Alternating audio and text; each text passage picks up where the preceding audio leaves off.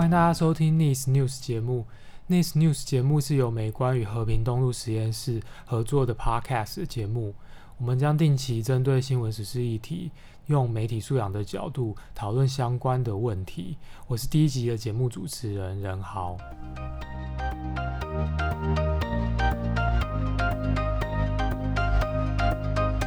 那第一集的节目，我们想要谈的主题，我想大家应该不难猜到。在最近这一个月里面，我们每天都接收到大量的肺炎相关疫情的的资讯。那在这些资讯里面，其实大家也可以看到很多不实的讯息在 LINE 或者在脸书上面流传。所以，我们今天特别邀请到台湾事实查核中心的查核员 Lilian 来跟我们一起聊聊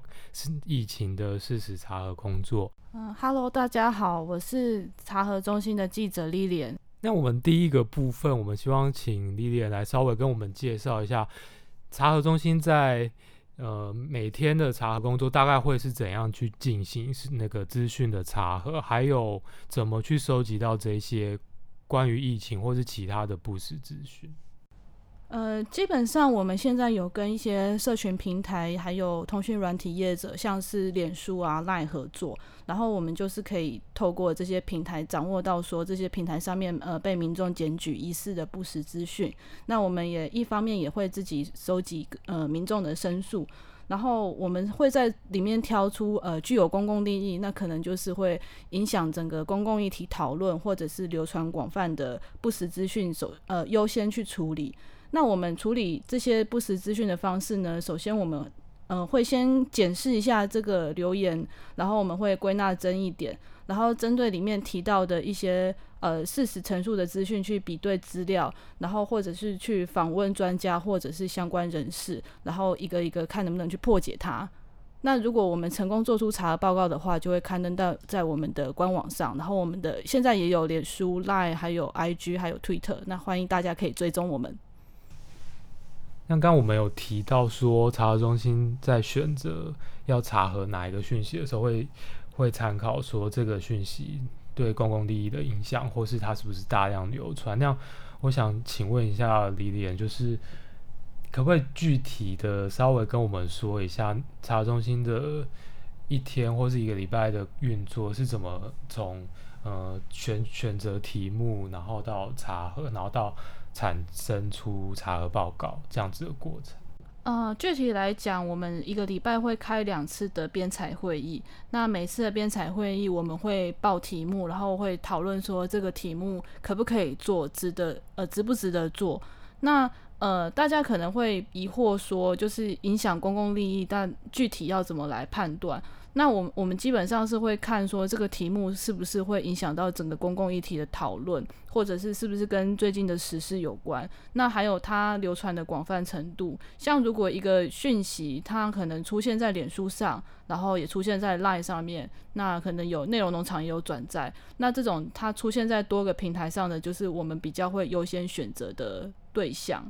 那通常我们在呃决定的编采会议会决定呃每个。查核记者要做什么题目，那就是很快的会下去做。刚刚有提到说，查核中心在决定要查核哪一则不实资讯的时候，会评估它的公共利益，还有它是不是大量的在流传。那样可不可以请 Lilian 跟我们具体的说明一下，是怎么去去评估这样子的呃标准？呃，就以公共利益来讲呢，我们会去看说这个谣言的内容是不是涉及了对公共议题的讨论。那比较具体来说，我们其实查核的题目最大宗的还是食安医疗的部分。那台湾民众就是很喜欢传一些呃吃什么会怎样啊，然后吃什么会致癌啊。那我们觉得这也是呃台湾民众非常关心的议题。那其他还有像是一些呃最新的时事啊，像是最近武汉肺炎的疫情，也是有很多相关的谣言。那以你自己来说，一个礼拜大概可以完成几折的查核报告？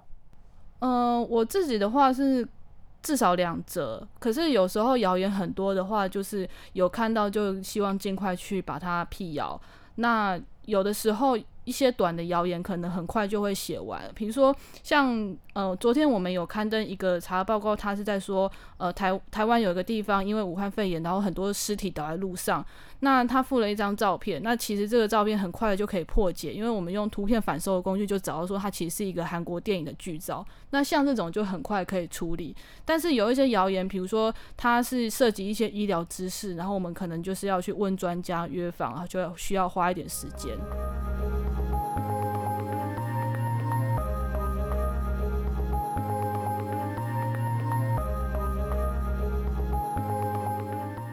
那这次的肺炎疫情，我知道查核中心在网页上面其实有开辟一个肺炎疫情的查核专区。那可不可以请第一点跟我们稍微分享一下，在这次的肺炎相关的不实资讯里面，大概会以哪一个类型的不实资讯为最大众？呃，我们在这些武汉肺炎的疫情来讲，我们遇到最大的不实资讯是偏方，就是很多谣言都会说吃什么可以治疗武汉肺炎，然后吃吃这个或做什么事情，比如说呃喝热水啊，大量喝水啊，那比较。荒谬的还有说什么放一颗洋葱洋葱在房间，然后洋葱就可以吸附病毒。那更荒谬的是像什么吸食 K 他命可以治疗武汉肺炎。那要在这边呼吁，这些全部都是错误的讯息，请大家不要再转传了。既然谈到疫情相关的不实资讯，那我知道大家目前都很关心口罩买不买得到这件事情。那想请问一下 Lilian，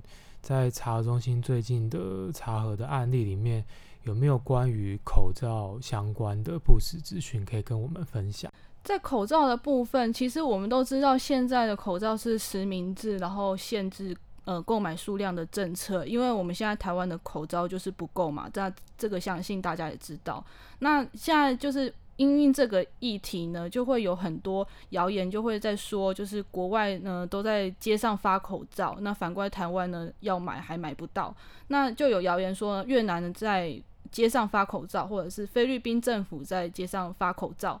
那在越南这个部分呢，它就是有一个影片，然后里面就是有人在街上发口罩。那刚好就是我们有查核记者，那认识越南朋友，那刚好这真的很刚好，就是这位朋友他有在玩。挡车，所以他看到那个影片，他就知道说这是越南的挡一个挡车社团的慈善活动，然后就有很热心的提供我们呃相关的资讯，所以我们就顺利破案了。那在菲律宾的部分呢，他这个谣言他是放了两张照片，然后他宣称说菲律宾政府在街上发口罩。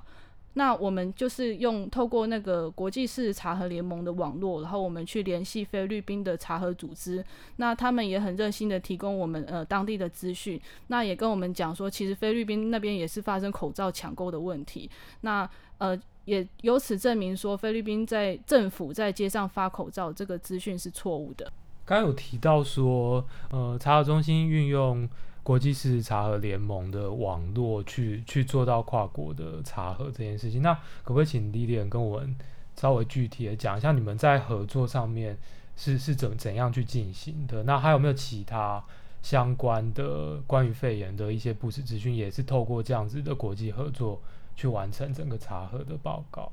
呃，就是在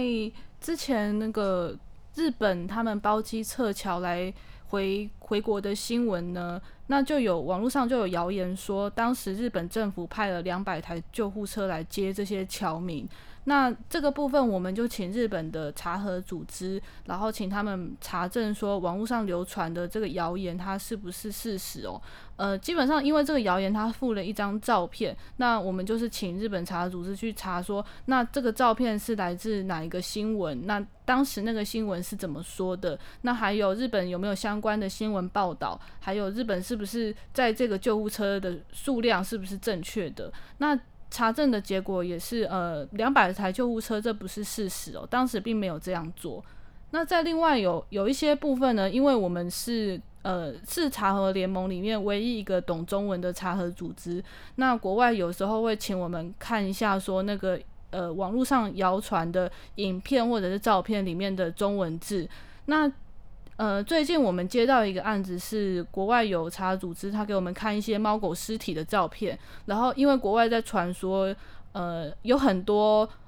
中国有很多人民怕说猫狗也会传染武汉肺炎，所以他们就把自己的宠物从高处抛下。那我们可以帮忙的就是去看那个照片上面的人孔盖的字，然后协助去辨识说那个地方发生在哪里，那里是不是在中国？那个地方有没有发生就是住户从高楼抛下猫狗的呃环境？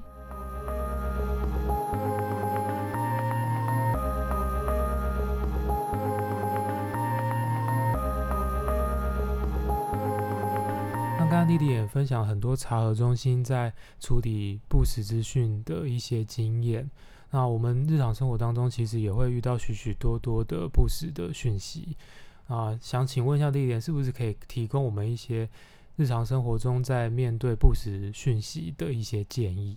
呃，我个人是建议说哦，就是如果你在脸书啊、Line 啊上面看到一则贴文或一个讯息，呃，也许。你可以先停一下，想一下，然后先怀抱持一点点怀疑的精神，然后去想一下说，诶，这个讯息是谁讲的？然后也许你可以去查一下说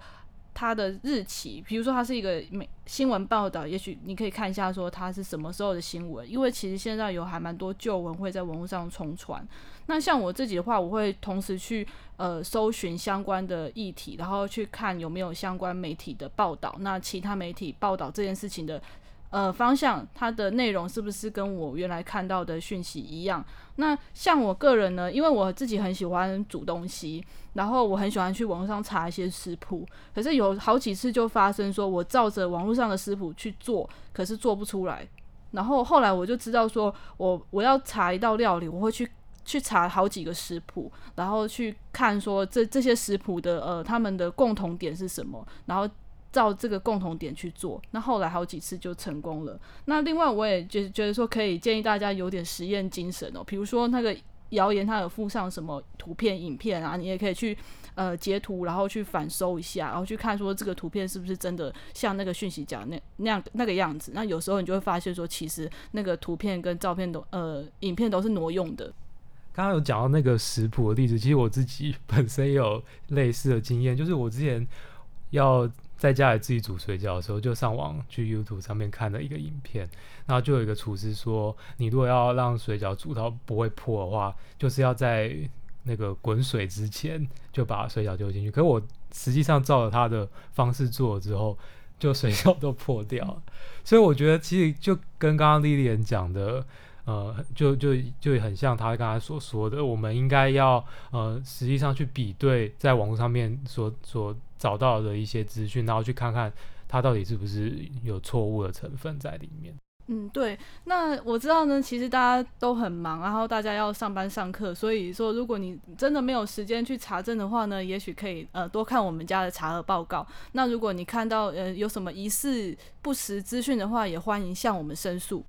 那接下来我想要问的是说，我们刚刚谈到了很多查中心在查核不实讯息的一些经验。那我知道在查中心的工作里面，每天会看到数量非常庞大的资讯，像最近可能无时无刻都在接触肺炎疫情相关的讯息。所以我想请问一下莉莉，你是怎样去面对这样子的情况？还有在这么多的资讯当中，你又是怎么去找到你自己获得资讯的一个管道？呃，我自己的话，我觉得我的工作是没有办法的，就是每天要一直看很多武汉肺炎的讯息，然后不管是上班还是下班，都会不自觉的一直去看。那我自己的话，就是可能会做一些是别的活动，比如说多运动，然后呃，暂时跟呃这些资讯保持一点距离，然后让头脑可以放空。那我在接收资讯的部分呢，我可能会优先选择像是公广集团、公视或者是中央社，然后会多看一些这些这些媒体的讯息，然后我会用脸书抢先看的功能，然后订阅一些媒体，然后我也会看像是。朝日新闻中文网啦，然后日本网啦，德国之声啊这些外媒，或者是去看一些呃科学报道，或者是一些独立媒体，像是报道者端传媒的一些深度报道。很感谢今天莉莉跟我们分享了在查核中心的工作经验，